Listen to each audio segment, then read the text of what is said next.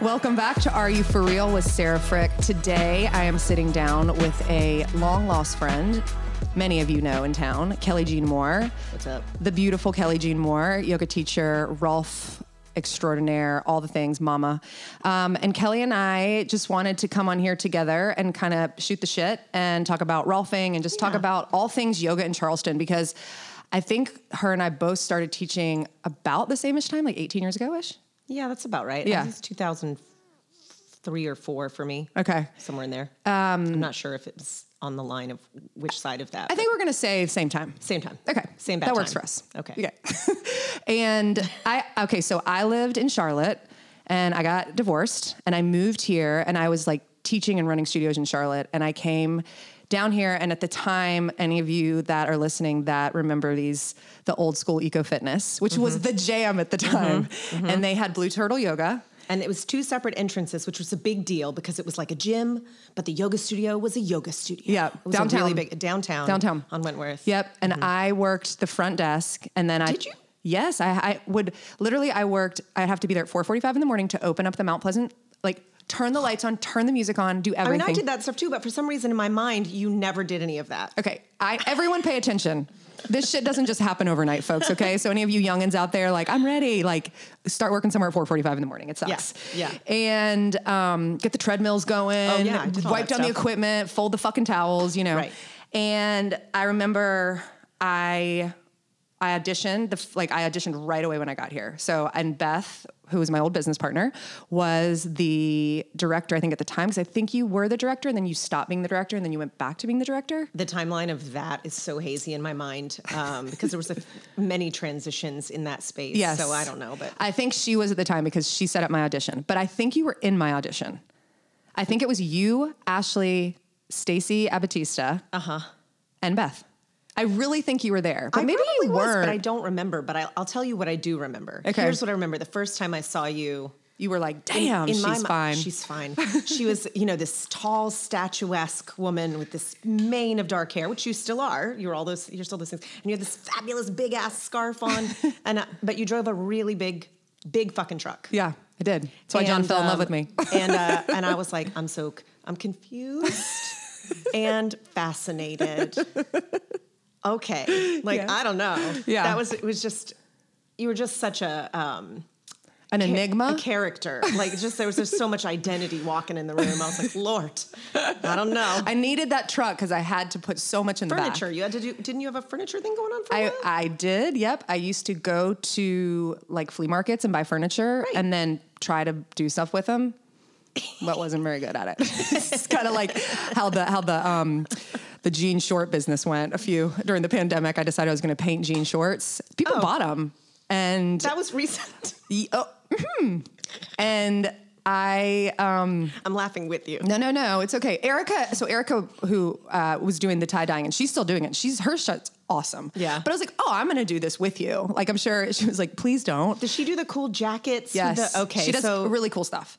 But Okay. I was like putting like I, I needed to do something with myself. Yes. so I decided I was going to do shorts. I was going to paint shorts. I was going to put patches on them. You're a creative engine, and you have to explore all of it. That's okay. Yeah. It doesn't- I don't think doesn't pa- all have to- painting's not my thing. That's okay. I wish it was, but it's not. It felt so good though. I remember going up and we set up in my like upstairs room, and it would just it was like an escape. You know that um, I can't remember where I read this. It's really famous, so I didn't come up with this myself. But there, somewhere I read, they said if you go into a room of five-year-olds and you say, "Raise your hand if you're an artist," they all raise their hands. Hmm. And as we get older and older and older, you know, the hands start going down. Yeah, So, totally. just because you're not able to make a living at it doesn't mean that you aren't meant to push paint around I like and find that. joy in it. I do find joy in it. Yeah. I'm gonna I'm gonna start painting things again. Painting. Here we go. I'll send it to you. I would love that. Um, okay, so Kelly and I started our relationship at Eco Blue Turtle, Mm-hmm. and then I think from there I went to open CP Charleston Power Yoga, Mm-hmm. and you stayed at Blue Turtle for, for a while.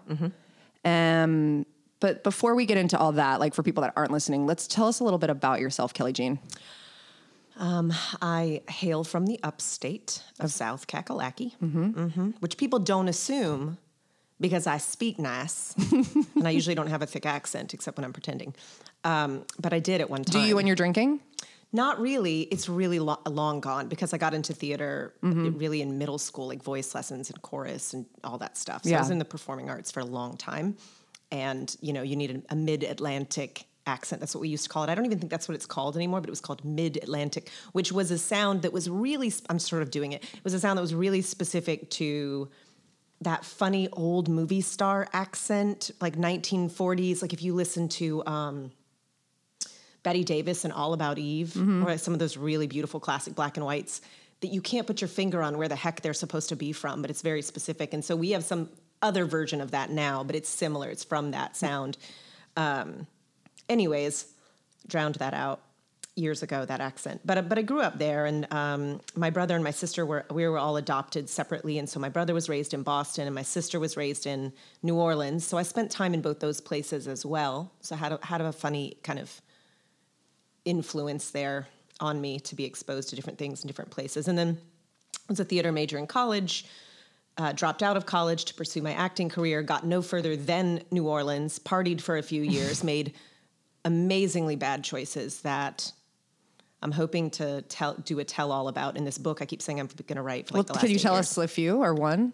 No, not really. I gotta, I gotta keep that close to my chest. I mean, look, sex, drugs, and rock and roll. Yeah. But like, thank God social media didn't exist because I'm 100% sure that no one would have listened to me in the last 20 years of my career in the wellness world had they seen what I had been doing when I was 21.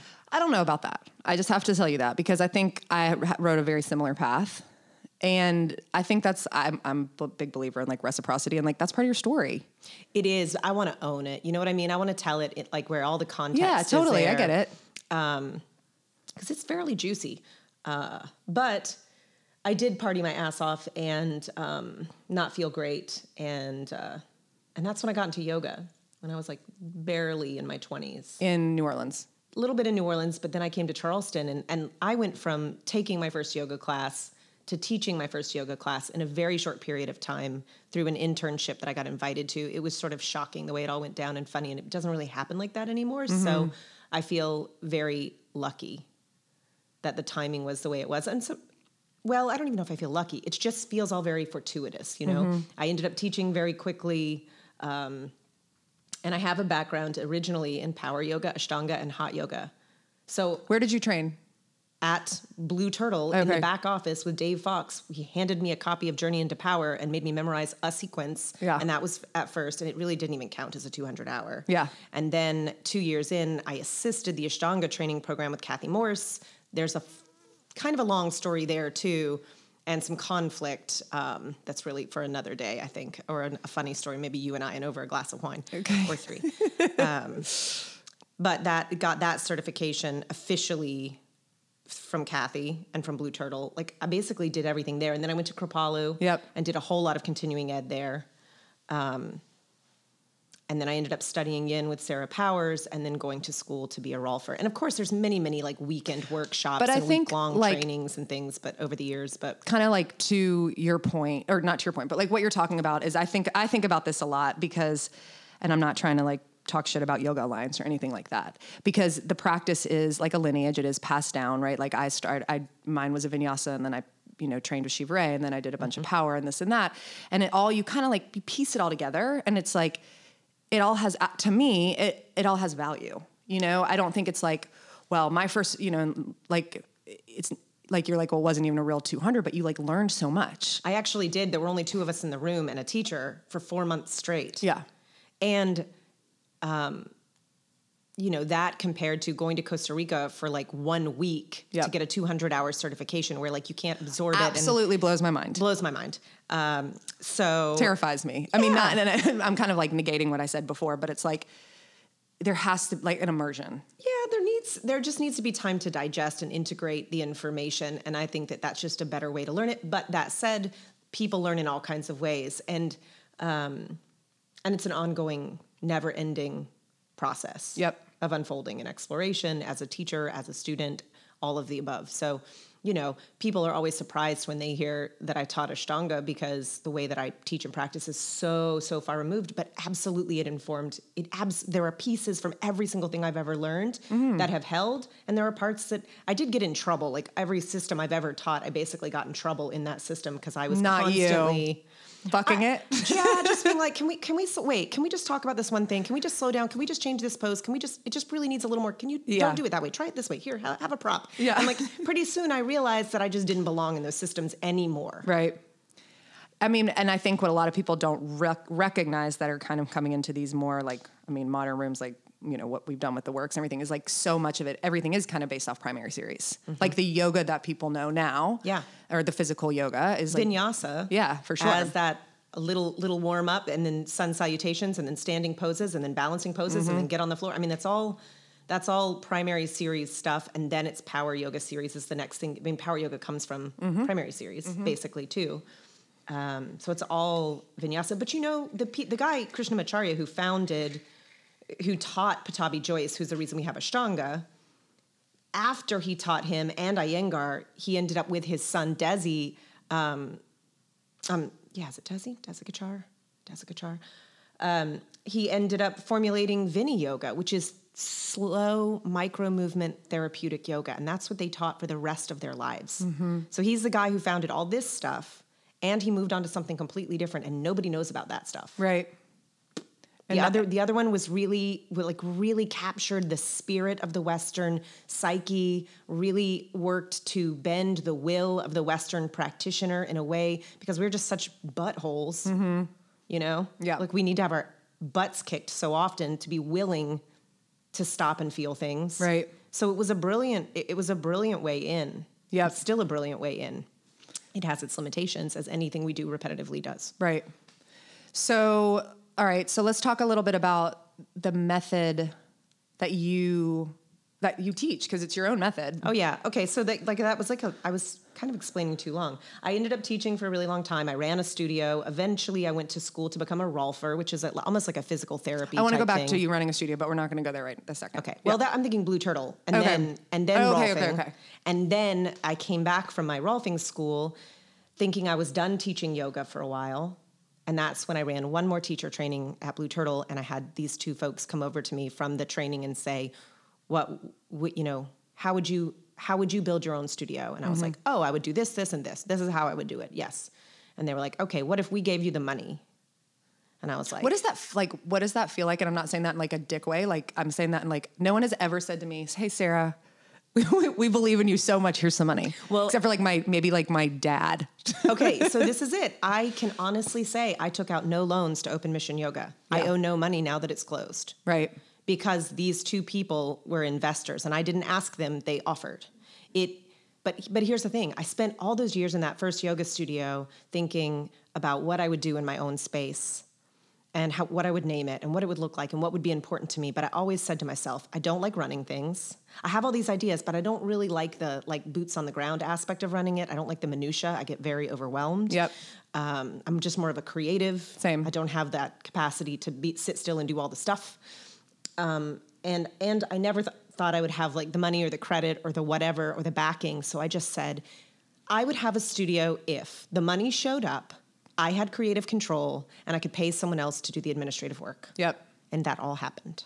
So that's So I said yes. Yeah. I was like, ooh, I thought it was going to just be a rolfer, but these things, these all these parameters I laid out for that I thought would never happen just happened. yeah. So I've you, been a really lucky person. do you think that it's luck though? I think it's a combination of, well, there's definitely some luck involved. I mean, maybe everything happens for a reason, but I tend to, I tend to err on the side of like everything just happens and we can grow through that regardless. But don't you? I mean, don't you think you've worked hard for a lot of it? I have always worked hard at everything I've ever done Yeah. and been very passionate and very dedicated. I just didn't expect a particular outcome. Even when you were working towards something. Yeah. You're just like working. Well, you know, fundamentally, I'm a Taoist, so it's like you don't push the river. I'm not going to fight for anything. Will I show up day in and day out and teach because I love to teach? Yes. Got it. But am I going to push to make it a particular way? If it's not going that way, no. Yeah. You know, I'm a pusher. see, I and see, I'm just not. I'd be a great drug dealer. If it, if things, I wait for things to show up, and then when they do, if it aligns, I say yes. Yeah. But in the meantime, I'm doing my work. Right. I'm always doing my work. Yes, you are always, I, since I've known you, you've always been working hard, very hard. Right. Maybe the last year and a half after Mission closed. So then that was the other piece. After Rolfing, then the studio, and then you know we the studio closed last How year. long? Okay, so how long was Mission open? Eight years. Yeah, it's a long run, man. Yeah, it was still pretty good for a for a boutique yoga Yeah, studio y'all in a it. in a big market, you know, in a downtown space with like ridiculous amount of square footage that was non-monetizable. Like that space was beautiful. Everyone who went there loved it, but the room was tiny. Yeah. You couldn't fit a lot of practitioners, but then we had all this extra like lobbies, all this unnecessary square footage that we had to pay Yeah. through the nose for, Totally, I get it. you know. Yeah, I Yeah. get it. Um, so you're let's let's talk about mission a little bit for people that don't know like what the studio was like, what the offering was, and I think like we can kind of almost talk about it like in relation because when I was at CPY, it was like there there was already power yoga being offered there, and you guys off, brought something different. Do you remember when I called you and I said I might be opening a studio and it is downtown and how do you feel about that? And you said, "Are you going to do what we're going to do? Are you doing what we're doing? Is it going to be like hot power?" And I was like, "Nope. Not at all." Yeah. And you were like, "Great." I don't remember that, but You d- I so did. I like I like was so nervous to tell you to cuz I didn't want to Yeah, but I but you know like well, and especially of course like the older I get too, I realize that it's I always think like the more people doing something that makes them feel good, the better. That's true. But there was a time when it was real scary for all of us. I Oh, feel like in this absolutely. city. I feel like it's less so now. All Look, of us look they're of- around now. Are you kidding me? I mean, I think like you know, I know Holy Cow was open. I think Jivamukti was open, and then Beth. I think one of the first boutique studios downtown. I'm sure there was some other stuff that I'm missing. Was Charleston Power Yoga, and it was Mm-hmm. like, I mean, our rent was like nothing. It was like what five dollars, you know, which is amazing. I'm sure what she's paying now is totally different, but. It was so scary. I remember right before we opened that studio, John and I were in Spartanburg actually, and I was like laying in bed. We were up there for a wedding, and I was like, "Who?" And I think our drop-ins were maybe like ten dollars. Yeah. I was like, who is going to pay ten dollars for a class when you can get ten dollars for a whole gym membership? You know, Right. And I think like the whole culture of like boutique fitness started to evolve, and now it's like every corner. I mean, just in where we're sitting right now, there's the works, the work cycle, F45, Grit Box, and then across the street they're building this women's facility. Cool. I mean, it's wild. Yeah. And I don't know if like the world is getting more fit or people are getting more used to spending more money on fitness. But well, but yes and no, because yoga is also like if it's just yoga, if it's really just straight up yoga, everybody wants it for cheap because they can get it online, they can get it at they can get it at the farmers market, they can get it wherever, and they don't have a sense of like when it's good or when it's not, or what it's worth to them, Right. or what it's for. So you know, you guys have a system that is that is different because it's boutique fitness that includes like people can get. You know, when people came to Mission, the issue was that if they really wanted to be fit, they weren't going to get like Yep, I they weren't going to get super fit doing what we offered. Even the even the strong vinyasa practices just weren't going to give them what they needed. And so i was always encouraging people like do this three days a week and then you need to lift. You need to learn to do some deadlifts. You need Mm-hmm. to learn to do other things. You need strength training. You need something else. But the minute you say i want you to pay this much for this and i want you to value it and then i want you to also have a gym membership. So you guys are smart in that you you're offering this multi faceted experience, you know, that meets more needs mm-hmm. for its price point. Mm-hmm. Mm-hmm. Um, but what I've found with the work that I learned to do at Mission and the evolving of my style of yoga and all of that is that while it did not allow, I mean, we hung in there, we did well, we didn't do poorly. Yeah, uh, but it now what makes the most sense and what people are willing to pay top dollar for is the specialty work that I do, one on one or in large workshops or in events or in trainings. Um, whereas when it was like your drop in yoga format, they weren't as interested in it, but they want to they want to come and do deep dives with it. They want Right. it as a specialty. Well, I have some friends who recently did your training at Community Yoga. They, was it Yin? The yin, uh huh. yeah, and they were like, "Oh my gosh, like absolutely amazing." Oh, that's good. No, they like totally, and they practice here, and they love the the big push. But like what you're saying, like they went and they were like, I just I think you know I respect what you do so much because you do have this amazing knowledge of the anatomy of the body. Mm-hmm. which is I'm like, lift your arm, turn your finger, you know, turn your toes. I mean, I after watching bodies for so long, I can. I was of gonna say, you got a skill. I got. We can work our way through it, but you know, it is interesting because you understand the body on such a deeper level than just like what you see on the outside. Yeah. And you know, I think there's when you came and taught the class for our teacher trainees, like it's just like, wow, it's really amazing. It really is. No, you're you are you are you're special, and I'm very picky.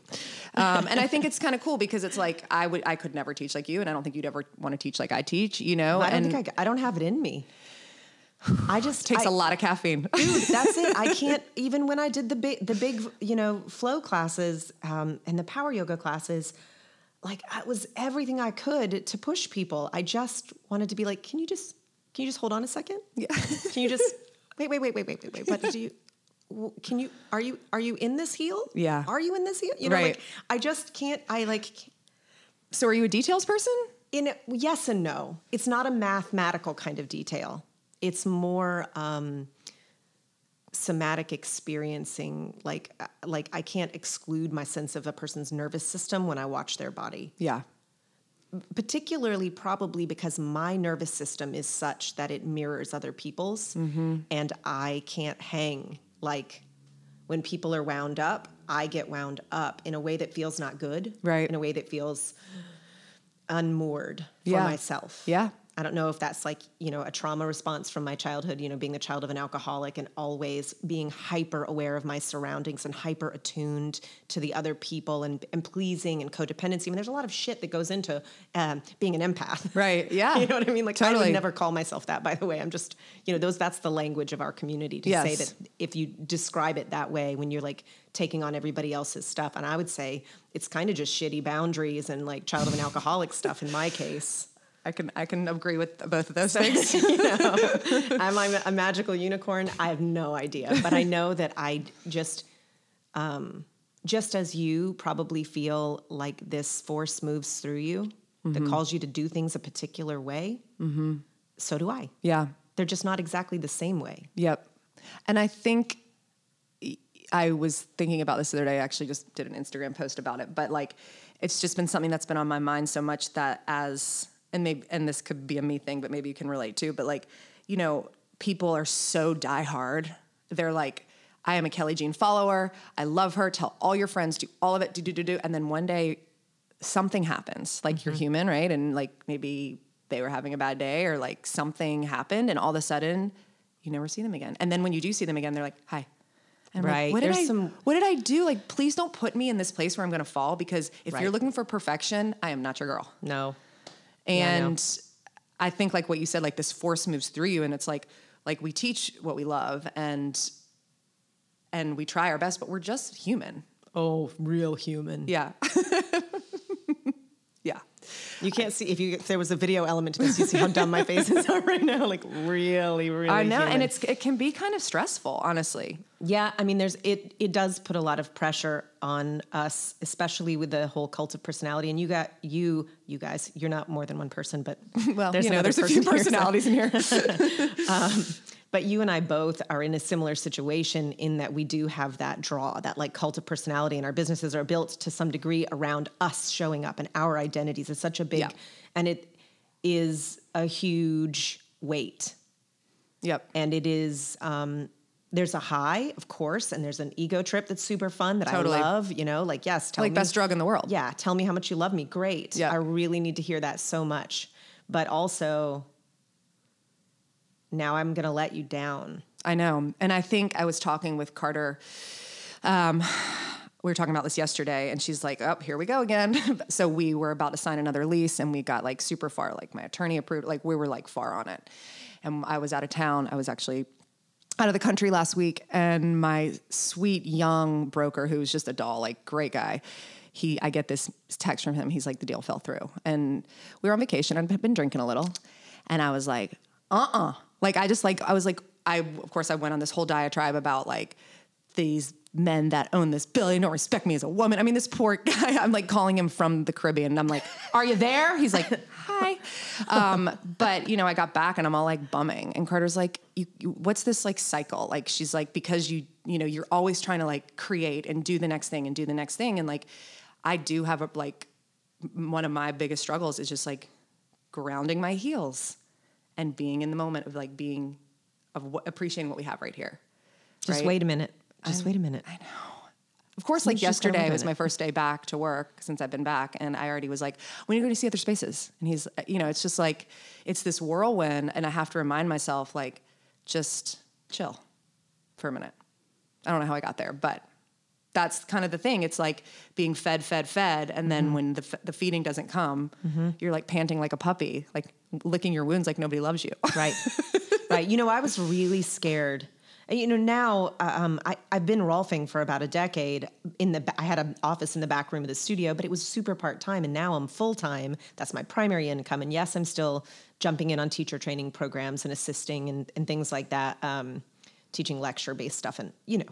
But um, but now that I'm full time doing that, it is strange because it's been a little over a year since I've like seen my community on a regular basis. And I was afraid, I'm not gonna lie, I was afraid that I, well, someone close to me um, who I was in a relationship with, and it wasn't a very healthy relationship for a very long time, would tell me things that reinforced my worst fears about myself about how I depended on that feedback, that echo chamber of love, and how I wouldn't be myself without them, and how I used it. And I was really sure and afraid that I was going to fall apart without constant attaboys mm-hmm. from my students. Mm-hmm. And it didn't happen. Mm-hmm. I feel very full. Yeah, I don't feel. I feel a loss in that I miss them because they're sort of like family totally. you know? And i and i loved that language of movement that we cultivated together um and i and i miss their faces you know but but i don't feel at all less than. Yeah. people keep being like oh kelly kelly jean when are you gonna see i even call myself kelly damn it. Kj when are you gonna start teaching again? And i'm like i i am teaching. You just have to come to a training you Right. gotta you gotta pay me more Right. Yeah. Sorry. And eventually there'll be more options for you as once I get this thing I'm doing now, you know, s- stabilized my full Rolfing practice. Once it's like got a good flow to it, maybe one more year of that, then I'll then I'll branch out again. I'm sure that the opportunities will arise that feel right and resonant to me. But I'm mm-hmm. not going to chase that and nickel and dime myself anymore. I'm gloriously eldered. I'm in my 40s. You're a babe. I'm gorgeous you are gorgeous. and I want to chill out Yeah. and I want to teach when it's worth it to me um, and when it provides impact and pleasure for me Yeah. as well as my students. Yep. You know, I can't just like dig out from my guts for the rest of my life. Like, here, have this really affordable like soul from me. Just eat it. Here, just keep taking it. So Yep. in fact, I feel good. And I was shocked. I thought I really was scared Yeah. that I wouldn't feel okay. Totally. I mean, I think people also don't recognize, and this isn't like a woe is me conversation. I love what I do. I know you love what you do and what you did, but like the toll it takes on our body too. and this is going to lead us so into the much. Rolfing conversation. Yeah. But like, I mean, like right now I'm sitting here and I'm like, oh my God, my fucking neck is killing me. I know, I'm looking at you like I wanna get in I want you to. I'm like, maybe you can touch me after this.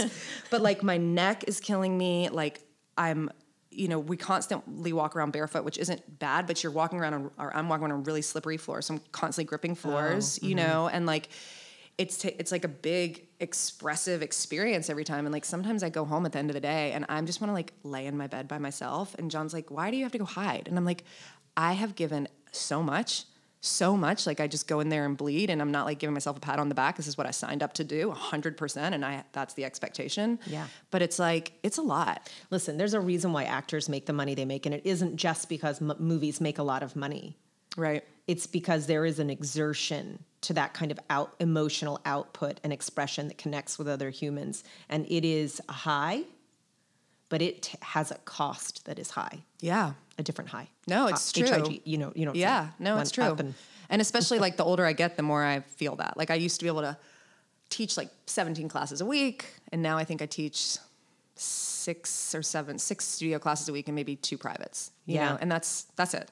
That's like That's that. where I was. I was at like maybe six by the end. I didn't want more than that on my plate, given all I the just other can't things. bring anything. I just Yeah. don't have it. Like I don't. I can't. Well, I can't bullshit my way through it either. Right. You know, and I don't want to bring a bad product. Right. So um, but I, w- I really I do want to spend some time talking about Rolfing because I think so many people don't know what it is. Yeah. And let's talk like how did you get interested in it? Let's talk about the institute, everything. Yeah, so Rolf Institute um, was um, is in Boulder, Colorado. There's only one place in the country to become a certified Rolfer. Now, there's people that will use that term who've studied other forms of structural integration or other forms of um, they so they're called SI practitioner structural integration, but it's it is a kind of body work, and it was founded by this woman Ida Rolf, who was originally, um, fascinatingly enough, a biochemist for Rockefeller. Oh, wow. Like in the 1940s, 1950s, and then um, she just like as a distraction of wanting to sort out people's structures, she got a little bit involved in. Um, what's like that spiritual teacher from that time, Gurdjieff. So there were some big philosophical, spiritual forces happening now or then in in conversation that kind of dovetail into the 1960s. You know what happened in the 1960s? We've got like the whole hippie movement. But mm-hmm. before the hippie movement of like major counterculture, there was a lower, like a less known movement, which was a consciousness movement, which was really an integration of and an exploration of Eastern concepts to the Western world, Eastern philosophical concepts of psyche and self and what is whole, what it means to be whole, which again, yoga, this is the same lineage that yoga really like fled into the country with. That said, Rolfing is not super woo woo unless your Rolfer is super woo woo um, with you and that's what you're looking for. Right. You know, um, I did go to school in Boulder for it. took me about two years to get through the whole program. And um, and I have to do continuing ed, and I have mentors, and it's a it's a beautiful, nerdy. I mean, oh God, I just love it. Um, process. But people come to me in this office, and I have them walk in their underwear. I've done it. Yep. Back and forth, back and forth, back and forth. I ask them what they're feeling in their body. We talk about it. Um, and then you usually go through a series. And the formal series is called a 10 series or the recipe, sometimes is what it's called. Um, and we go little bit by little bit through different areas of the body to loosen fascia, depending on where the restrictions Tell are. our listeners what fascia is. So in case- fascia is a an intelligent tissue. It's considered an organ now by um, like the powers that be in Western medicine decided just a few years ago. Fascia is its own organ in the body, but it's not like a it's not like a stomach, so something like that. It's this webbing that's just under your skin, but that penetrates like a webbed network all the way through your body, your entire body, all the way down to your cells, and it has different forms of texture. So right under the skin, like when you go to bed at night, you have fascia that's right under your skin that actually will will like kind of get fuzzy and get stuck on itself. And then when you wake up in the morning, you know how when you stretch in your bed and you're like that, it's like it feels really good to stretch. Yeah. You're actually tugging on that fascia and you're sort of liquefying it and warming it up and getting it to you're kind of juicing it and getting it to move again. So there's this liquidy quality to it when you're moving. Got it. Um, but then there's deeper, more investing fascia that wraps muscle. And what fascia does is it responds to gravity and the nervous system and repetitive patterns. So if you do something in your body over and over and over again, your fascia is smart enough to perceive that repetition. and it like and, like- and it goes, uh-huh, and it goes, let me help you with that. And it's like shrink wrap. Yeah. And it will make the movement more efficient. But if the pattern is not aligned in gravity in a way that your body's designed to work well, i.e., you sit at a computer, you look at a phone, you sit in a car, you sit on a plane, pretty much any sitting, you know, where you're in hyperflexion, where your butt's tucked under, much like mine is right now. Mm-hmm. Yeah. The egg chairs make me not Yeah. be able to These sit are up straight. terrible. Um, but it, it- all of that, sitting and um, and many other things that we do in our lives, and ways that we think about ourselves. You know, if you're really tall at 10 years old as a mm-hmm. girl, or you got really big boobs, Mm-hmm. or you don't, or you're short and you're chunky, all kinds of ways that our bodies are different, and we are having all of this anxiety and moving through the world, we would hold our bodies in postures to hide, mm-hmm. to diminish, or to make ourselves feel bigger so that we don't seem scared because deep down we are. There's all kinds of ways that we are wild? expressing. And the fascia says, Oh, we're going to stand like this? Let me help you. okay. And then suddenly, you know, you're 30 or you're 40 or you're 25. I mean, it doesn't matter. I started getting Rolfed in my early 20s. Um, but you can't like get out of your own way and you can't figure out why. Some of it's that your patterns of fascia and your neuromuscular patterns are locked into a connection to who you think you are or who you were that you no longer are and you can't quite push past it because your body's holding that memory and I, when we say like the the issues are in the tissues it's not always that like like your sadness is in your bicep it's more like what did you do with your body when you were sad for so long Yeah. well your body holds that Like you made me cry. What is true I know. It's so, but you say it so good.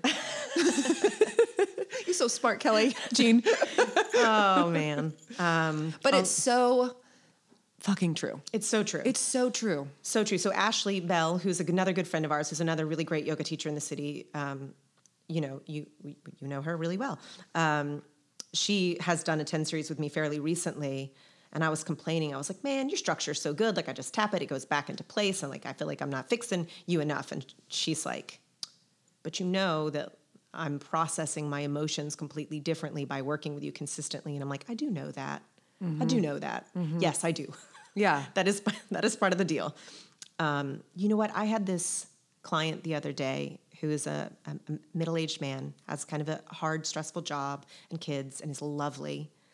And he stood up after a session. We're probably on a fifth session now, and I asked him to do this small visualization. And he, when he opened his eyes, because I closed my eyes while I was talking to him so as not to make him feel awkward. We were just kind of doing it together. I opened my eyes, he opens his eyes, and his tears are just rolling down his face. And I was like, Oh, tell me what you're feeling. And he said, I haven't, now I'm going to cry. He I'm gonna said, cry. I haven't um, been in my body like this in such a long time. And I haven't been a friend. Like I haven't been in relationship with my body in such a long time. And I was like, well, you know, welcome home. Yeah. And it's so, I mean, it's so important. It's so, it really, um, it's so important. I think because like we were joking earlier, like so much of the work we do is like push, push, push. And yes, it's bringing things up. But I, I think you and I kind of spoke to about this just in conversation and friendship. But it's like, so we have people like moving and bringing all this stuff up. But then I feel like what now what so now okay so now i see it I- Right. i'm holding it in my hands Right. but now what do i do with it Right. So And- here's- and that's why i feel like what you do is such a compliment to what we do here Yes, and it is. And I am not a proponent. You know, when I had to fight opinions constantly in the yoga world as I was transitioning from teaching the way that I used to teach to who how I teach now, I felt like I was having to argue with people or convince them mm-hmm. of why and it turned into kind of this animosity towards anything very athletic, which isn't the case. I do aerial I climb ropes and hang from silks and beat myself up every single week. I go to the gym, I lift heavy weights. Yep. I I'm not much of a, a cardio person. Like that's true. I like makes me want to barf. I'm like I'm not a fan. it's fine Um, I like neither is lindsay guys yeah. No, I don't. i'll tell you that story offline I don't love it. I'm gonna take child's pose again. i almost killed her but she's she's okay You know, she's gonna live through she's it. still here Um, what was my point, dude? Oh, just that at that time where it felt like competition, yep I became I became a little bitter because I was tired of defending. And now the joy is that I can be very honest about the benefit of all of it. And I can just know my place and my skill set, totally you know, and I've and I've learned how to use the words well enough to to convince people efficiently. yeah You know, before I was like, ah, but yoga, but yoga is, but yoga needs to be, Yep. but it has to be. And now I'm like, this is what I do. Totally. And this is an element of it. And I think what I hope our listeners like hear that because I think it's so important because that I, I feel like, and maybe it's that we've grown up a little, but I do feel like, and I do maybe feel like there's a shift a little bit, but I mean, it's like it, so many of the the industry, it was just so toxic. Yeah. it was just like this isn't it, or this is it, or I don't like her style, and I'm mm-hmm. like, you know, and now I'm like, you know, if this isn't for you, no worries, Right. Like, no worries. And it's and it's okay for us to sit around and discuss like the you know if I came to take a class here I'm and you ask for my feedback I might say Yeah. well this I would wonder about this one thing and you might do the same with me and we would be okay to discuss that to talk shop about the whys and the hows and to be efficient and useful and purposeful Yep. and all of that I think there's room for us to have discussion and debate around the whys of any system Yep. but not this like fear-based dogmatic because really it's all about like being afraid that what we're doing is not good enough Mm-hmm. it's just why we're all shitty to each other um, you know Yeah. so I- i don't want to be i'm not saying that we can't be discerning We can Yeah. absolutely discuss and be discerning, but we can also do that in a way where like it doesn't diminish the other person. Absolutely. It's absolutely doable. yeah. Ask politicians. Yeah. Mhm. I'm just kidding. I know. I'm like, mhm. yeah. Um, but you know the ter- so this language that I use in Sarayana, which is you asked me a long time ago what my style of yoga is. Um, not that the world needed another style of yoga, but I I got frustrated with the fact that my students I would teach them to teach, and then they'd go off into the world and they'd call me from like wherever it was in the world they were teaching, and they'd be like, "Hey." When we call this mindful vinyasa, people are like, "Why are you asking us to bend our knees? Why are you asking us to move our hands like this? Why are we doing this? Why? What is this? What's Right. what they wanted a name, so that they because like a name gives permission. So eventually I was like, I'm going to put a name on it so that they have something to call it when people call them out on the weird shit that I taught Yeah. them to do. yeah. Um, but Sarayana is uh, broken up into really not a style of movement, but more a way of seeing and contextualizing the practice of yoga in three parts ground, center, and sky as sort of three basic types of movement. And then also ground, center, and sky in every element of movement. You're always looking for those three aspects in an embodied practice. So your connection to the ground, your connection to center, and the way that you radiate out. And all that is is really a bastardized version of Anusara. You're welcome. Yeah. Um, I mean, not all that it is. It Yeah. comes from Rolfing stuff too, and like the terms I use. And there's some Chinese medicine concepts thrown in, some Taoist philosophy thrown in. I'm not going to give you the whole spiel, but um, What is like um just for because people are such visual. Yeah. I mean, I'm a visual. What does like n- not like a whole 60 minute, 75, 90 minute practice whatever, but give us like a kind of like a little guide yeah, like cuz I often like the practice that I teach that is like the two versions that I teach that are the most popular are what we would call a yin vinyasa, which lots of people do vin to yin, but I always did it the other way around. So we start in a yin practice. My yin is very specific to me too, though. I'll use extra props. Sometimes we use isometrics. I want to put people in very particular alignment in their yin poses, which isn't actually very yin. Um, so I'll prop them until the balance in their body is good, and then they stay. Okay. So we're loading the joints appropriately, um, working with small. So we're going to start on the ground, low to the ground. We're going to do things to load and um, work with joints and fascia first. We're going to let our awareness build. So we're going to come into the body, build the awareness, create more adaptability, and then we're going to start to connect more to the core. And then we're going to move into standing poses. Um, and and the, there may be elements of flow. It will feel from the arc perspective still like vinyasa. It's just typically slower, less poses, held longer, micro movements, Yep. breath work within the poses. Um, when I know my students, I'm pretty handsy. When I don't, I'm not. yeah. Uh, but I do uh, like to give a lot of feedback with my hands, which doesn't mean I push people into postures with my hands because I don't don't really do that. I'm more like touch something and ask them to push into me and then lift something else. So I do a lot of like indirect work, uh, and then we're going to get back down onto the ground. And usually, what we do in the beginning relates to what we're going to do in standing, relates to where we go in the end. A- And, the concept, of, like the most foundational concept that I would always teach is that the practice of yoga is a tool to work with you. You're not trying to learn to be good at yoga. That's stupid. Yeah. You know, yoga is like a fork and a knife, and you're going to eat the meal. You're the meal. Mm-hmm. You're the thing you're trying to uncover, not get good at yoga. Right. That doesn't matter. Right. You know? Yep. So we learn to get better at feeling what we're actually feeling and then clearing what we can. So moving whatever we can move through our system that doesn't need to stay lingering in there, mm-hmm. we're going to clear it. We feel what we feel, clear what we can, and then organize what's left. Yep. Put that shit back together the best you can and then move on with your life. Mm-hmm. You know? Yeah.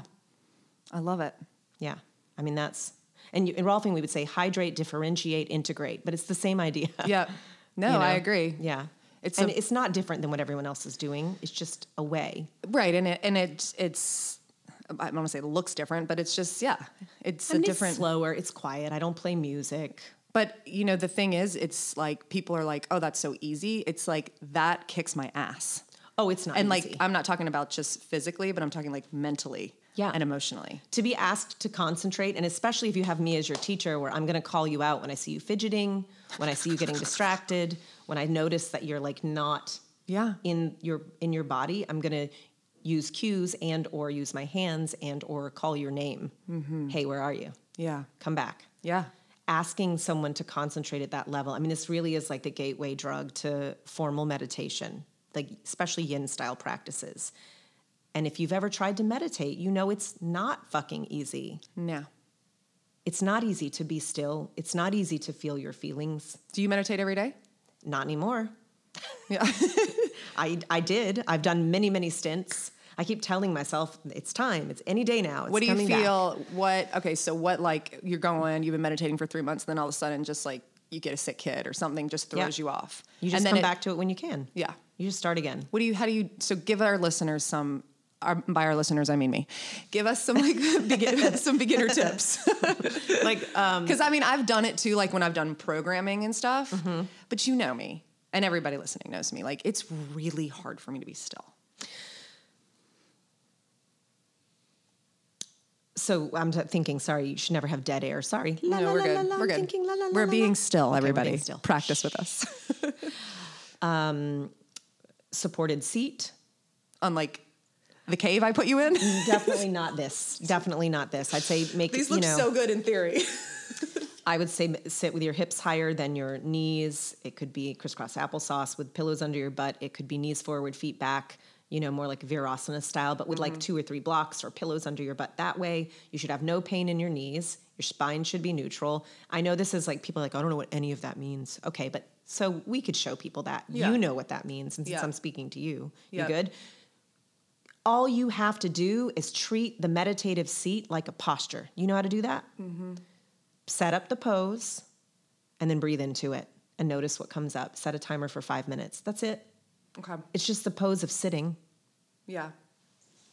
That's it. Oh. That's all you that's all you have to do. I mean, is there more? Yes. Yes. But it really does boil down to And that's how um, I've, that's the, when I have done it, that's how it was. It was like start at five minutes, add, you know, add Yeah. a minute. I, I, you know, I didn't, I've done mantra meditation, but I think people like overcomplicate it. Like they think they have to have an altar and like, Yeah, you don't need any of Yeah. that.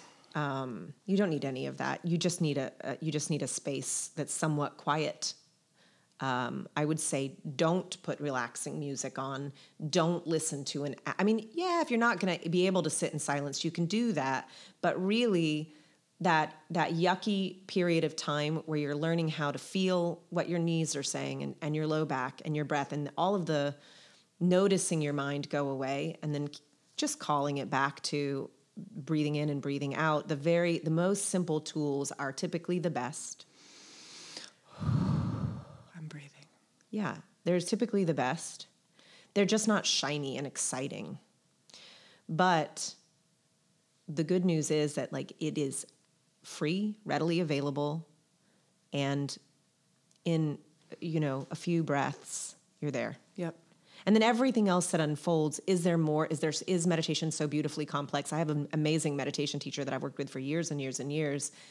And he can make it very, very simple, or he can lead you through all the nuances of consciousness that evolve over time in long seated meditation. But look, that's that's its own thing. Mm-hmm. We're talking about coming back to a practice. It doesn't take long.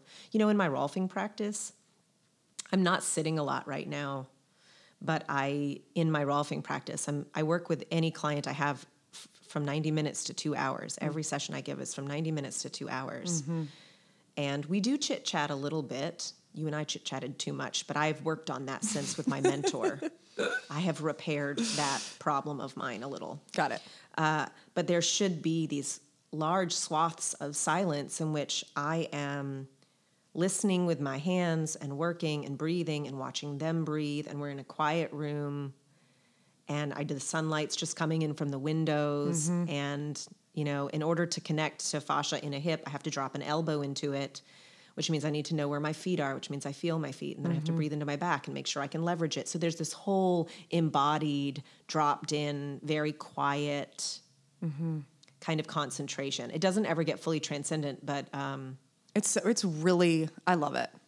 And I'm so excited to pick, pick it back up. oh, I am so about getting you on the table. I need it so like literally. I would, took a vinyasa class before this, and the whole time I was like, I really just want Kelly to put her hands on my neck. like, I know I just feel so tight. Yeah.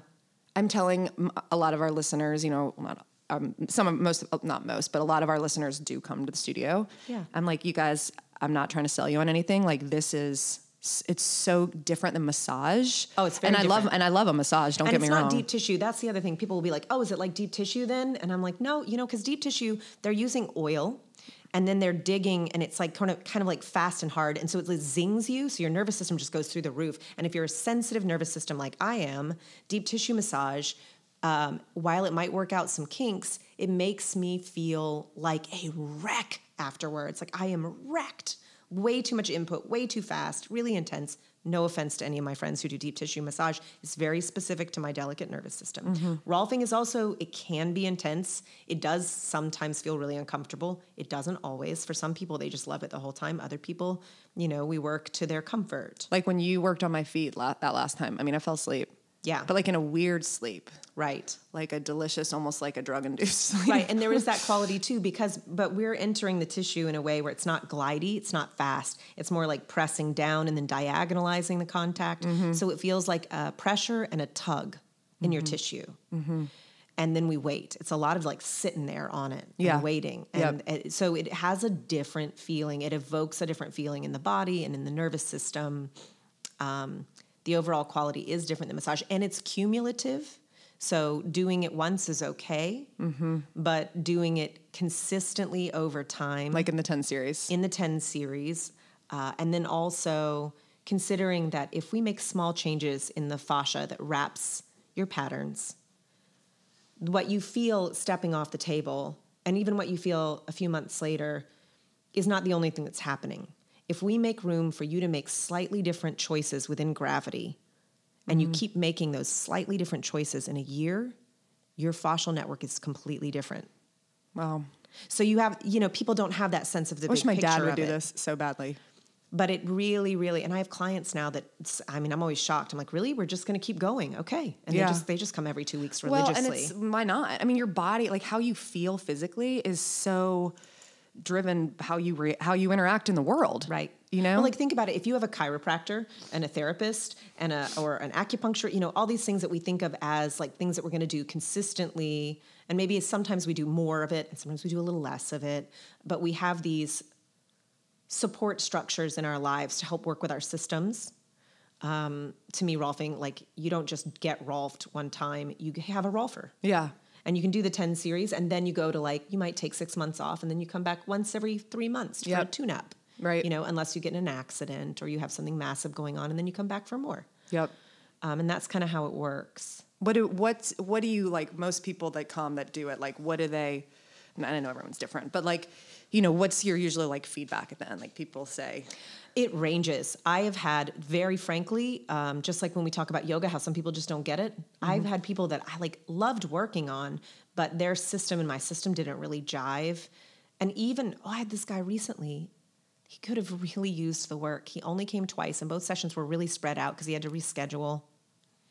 And um, he could really have used the work, but he was a super math brain. He wanted to know what I was doing the entire time, but not from a felt experience. He wanted specific, like, well, why are you doing that? Why are you doing that? And I'm like, could we? Could you just feel? Mm-hmm.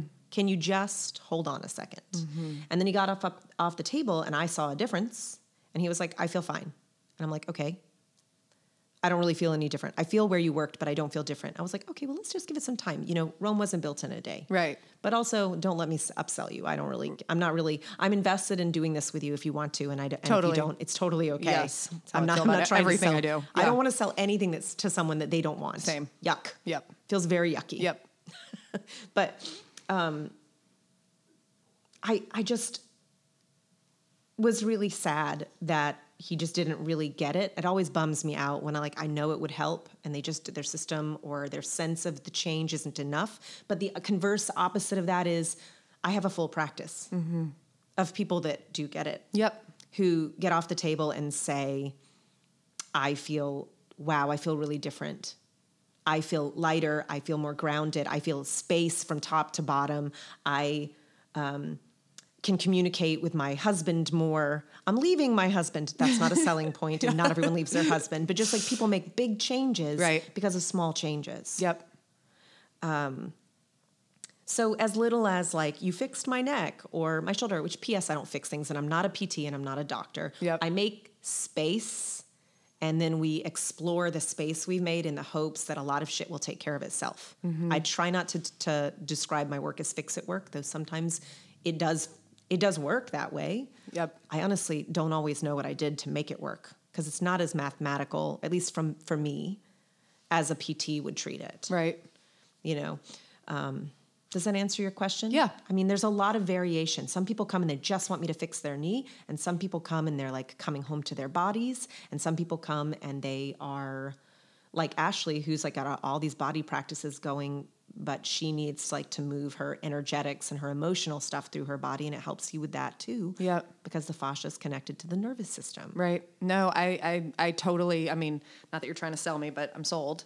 I mean, cause I was, i mean you already paid for it we just That's true, we just gotta do it. way owe you now Um, but I think that, you know, I remember when we lost Grace and I was doing like traditional speaking therapy, which I'm huge, if it works, great. And then I started doing acupuncture with this woman and I ended up, because it was like spending money on one or the other. And it was so nurturing and healing for me because I am such a body person mm-hmm. that it was, that for me was where it was at. if people don't know the things that are going on with them, cognitive therapy is very useful. And actually, talking through it in general can be very useful. In conjunction with embodied practices, you see huge transformation. And then, if you throw in really skillful use of all kinds of hallucinogenic, I mean, there's so much now. I'm not. I'm not saying people need to go and do Well, that was our podcast last Right. week. um, but you might you might need to. Um, Are you, Or want do you to. want, do you want to talk about that or? uh, listen, I don't want to make you. I don't want to put you on the spot. I'm a big fan of uh, microdosing. Yeah. It's a very manageable process. Um, the big deep dive stuff, I think, can be done really, really well when it's in the context of you having done prep work and you're going to have follow up work and integration work. When it is just like out of nowhere, like when I would meet, even in the yoga world, when I'd meet people who are like, my friends would be like, hey, I've decided to go do a 10 day silent retreat. And I'm like, well, wh- how much meditation do you do? And they're like, none. I'm like, well, Wow. good freaking luck. Yeah. That's a terrible idea. Yeah. Um, But, you know, me personally, I have held back. Now, I did a lot of hallucinogens, My- Same. but uh, not with the intention to heal. Today's episode is brought to you by The Daily. The Daily is an awesome coffee shop right near us on King Street. They have great options post ride, like their power protein smoothie or seasonal coconut yogurt bowl. Tons and tons of veggie and vegan options. Their winter harvest bowl is the bomb. My favorite go to order there is the avocado toast with the eggs and their baked sourdough. It is totally out of this world. They are female led and carry great Charleston female led brands on their shelves, which is great because I can get pantry items for my kids, also stock up at the studio really easy, really fast. We're offering 10% off the Works listeners um, for February and March. So mention that when you check out and you'll get 10% off your whole order. I think that you know I'm not shy to talk about this kind of stuff at all because I I'm all about I, I'm I'm believe in exploring things that are for our health, right? Like we said, like I used to rage too. I get it. Like my body, my nervous system can't handle that anymore. Yeah, like no. I would end up in a hospital. Well, so this is my fear is um, I do carry still uh, a lot of trauma and I have worked through it cognitively, but it is still in my nervous system pretty strongly. Yep. I know that there are some memories that I have not fully experienced that are kind of just in there from Yep. my early childhood, maybe precognitive, not precognitive, but like pre-verbal stuff, plus a, whole- just a whole lot of uh, complexity that I I listen. I have an eight-year-old son, and I'm pretty much single mom in it. I have figured out how to manage this train wreck to keep it keep the train on the tracks, stay pretty well, stay pretty whole. I know there's still work. I know some of it's unresolved. I think that probably that is a path that I would look to when I'm a little bit older, but right now I'm afraid if we take that lid off of Pandora's box, I mm-hmm. just don't know that we can put all the bad fairies back in or if they're going to go away or if they're going to linger. Like I'm just I'm just scared yeah, I get it. that I, I Because some people that happens to. Well, I was on There's an undoing before an integrating and a redoing. absolutely. And it just feels like a, a risk I'm not willing to take today. I get it. I get it. This is what I was saying on the podcast last week with Mark is he was explaining it and I get it and it's I but I have a lot of trauma as well and I'm like I'm really I'm scared. You know, and that's and that's okay. That's where I am right now. Like that is not something that is not an adventure. I don't think I'm willing to step into today. Um but if it works for someone else, you know, Yeah. their whole thing is that they do a lot with heroin addiction and stuff like that. Right. And if it works, I'm all for it. Listen, most people who go that route, who have a lot of trauma, who are willing to go through that dark night of the soul, are willing because life has become untenable Yep. as it is. And mine has not. Right. You're still you're doing good, girl. I'm okay. Yeah, you're doing I'm really good. Okay. I'm not great all the time. Well, who you know, is? but, They're um, lying. They're lying. Yeah. Don't believe them. Yeah, but I have so many good friends now and people in my life, and so much overlap in this field, specifically iboga and um, ayahuasca.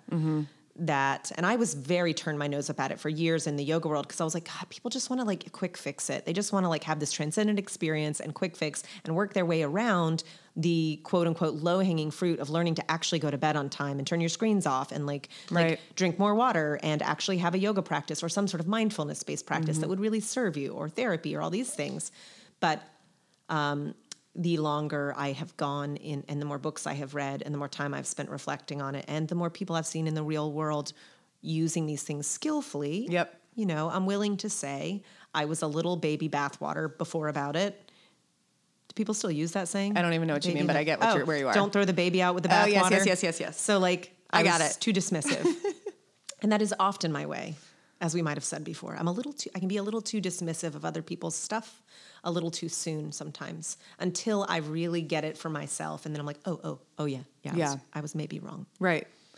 And I think that's all that's part of the the mindfulness practice as well.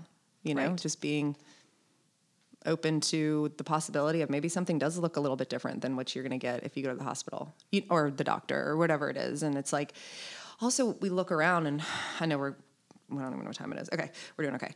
But um, I, you know, I was taught at a retreat this morning for a group, a lot of therapists, psychiatrists. Um, they were all in like the wellness realm. And I was just talking about how my business in the past two years has really never been busier. And I think it's because after the pandemic, like the mental health crisis has gone through the fucking roof. Yeah. And people want, people are, and I, I mean, I take Lexapro, so I'm not poo pooing on anybody's antidepressants. However, I know if I just did that, it would not, I, I need a combination of different mm-hmm. resources to mm-hmm. make this, like you said, this train stay on the tracks. Right. And so maybe you reach for your Lexapro, or maybe you're like, I'm going to microdose, or you know, whatever it is. And I'm, I think if it's done in a way that's productive and I don't know if responsible is the right word, but if it's done in a way to better yourself and not to just like, like you know, eliminate everything in your life, then I'm all for it. Yeah. Quote me on it. Yeah, I I think it's specific to the person. I get concerned with the way things are sold and marketed to people, the language around it, like this idea of the quick fix can be problematic for me, but these systems are pretty ancient, and these processes and rituals, and um, and there's some pretty good data now from the world of science, Yeah. that are backing this stuff up. Totally. So- and that's what, Mark was talking about. He's a, he's Canadian, and it's more. I, I believe, and I could be totally wrong, but I think it, it's it, it, you can get it by prescription there. Mm-hmm. Um, and you know, it's like the lineage is like in Africa, and he was telling Right. us So everything. iboga has a you can get ibogaine and use that to treat heroin specifically instead of doing the the ceremonies. They, Okay. they have there's different different access points. Did you that. watch that movie Dosed? No. You have to watch it. It's with Mark and this girl. Um, I think her name's Adrienne, but she was a really, really strong heroin addict. Right. And and I, I you know, I, I only say this for to our listeners. I'm not saying this in a, a way to make anyone like it. when I, I maybe when I was really young, I used to think like people that did drugs like looked a certain way, right, or lived a certain way. And she's this suburban girl, like beautiful girl, looks like you know, looks like you or me or Lindsay or anybody, and and because I think we have this idea that like to be so far into drugs, like you have to be like a fucking criminal or whatever, right? And so they put her. I don't know if they chose her specifically for this, but Mark took her through all the different things, and she had tried everything. I mean, she was taking like morphine to try to come off of it, Right. And she's been. I think he said she's been sober now for four years, which is wild. Yeah, people people do. They have that experience with these particular healing modalities, uh, and it's just getting more and more and more cred. Just um, you know, make sure you do. If you're interested in this, do your research, reach out to the right people, get support, ask. Heck, you, you can email me. I'm not going to tell you where to go specifically, but I can tell you who to talk to, and they can tell you where to go. Right. There are really well established uh, forerunners in this. There are really well well established programs and places to go. Just doing it in your backyard with your friend looking out for you is not going to be particularly effective.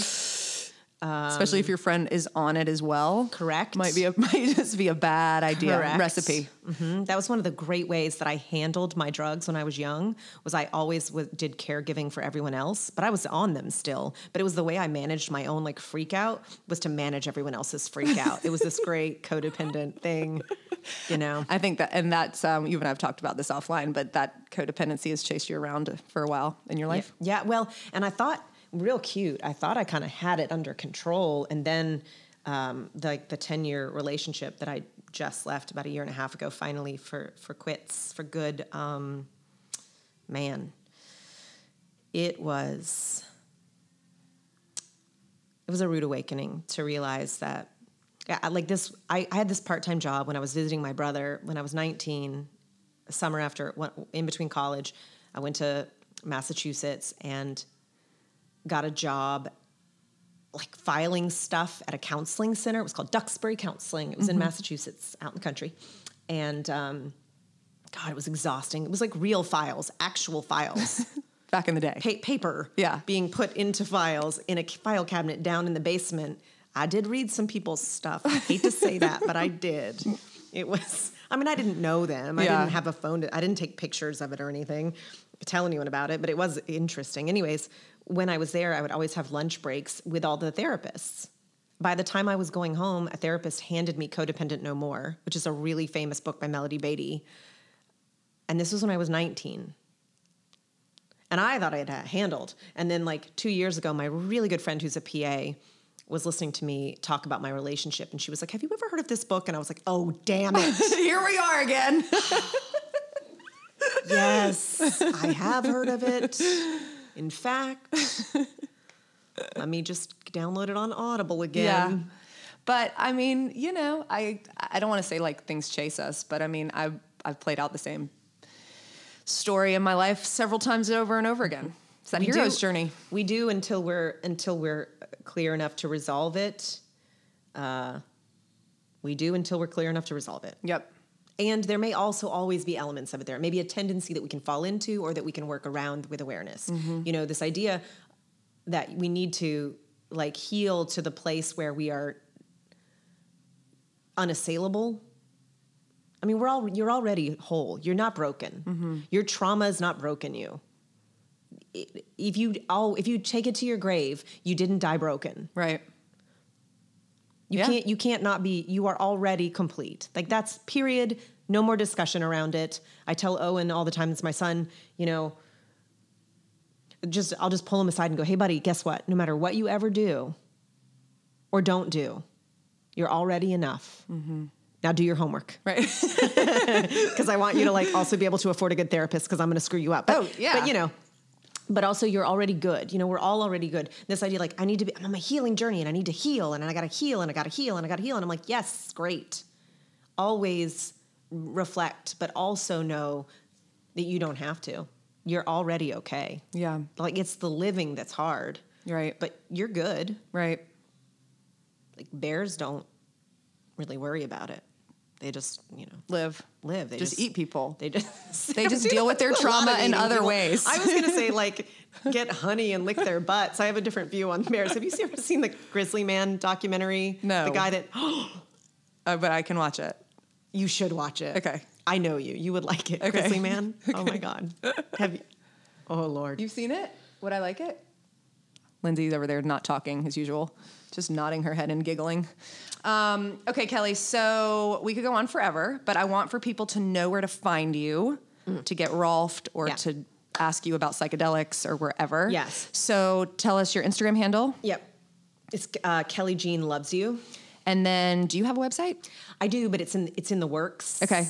The works. We're in the works. It's in the jeez. Strike that. Strike that. Moving forward. Um, it is in the process of being redone. And um, I actually have to text her in just a second and be like, "Hey, babe, where's that at?" So I can't give it to you right now because Okay. it's pulled down, unfortunately. No but worries. It will be back up, and I'll Put it on Instagram. We'll put it on Instagram, Okay. yeah. And then do you have it like an email? email Yeah. Kelly Kelly K E L L Y at it's still my old yoga studio one Kelly at we are missionyoga.com. Awesome. And even though there's no mission yoga, There's, There's always mission an- yoga. It lives inside of you. correct. Yes. Um, so thank you for coming today, you. you. guys. I, I'm I cannot stress this enough. If you are looking for something different for your body, go see Kelly Jean. The Rolfing really is incredible, and it's so different, and it's just. It's it's good, and she's lovely. If you don't know her, she's she's a treat. So um, thank you as always for listening. Please share this with your friends. Rate us, review us, throw us some stars because we'd love to keep doing the show. See you next week.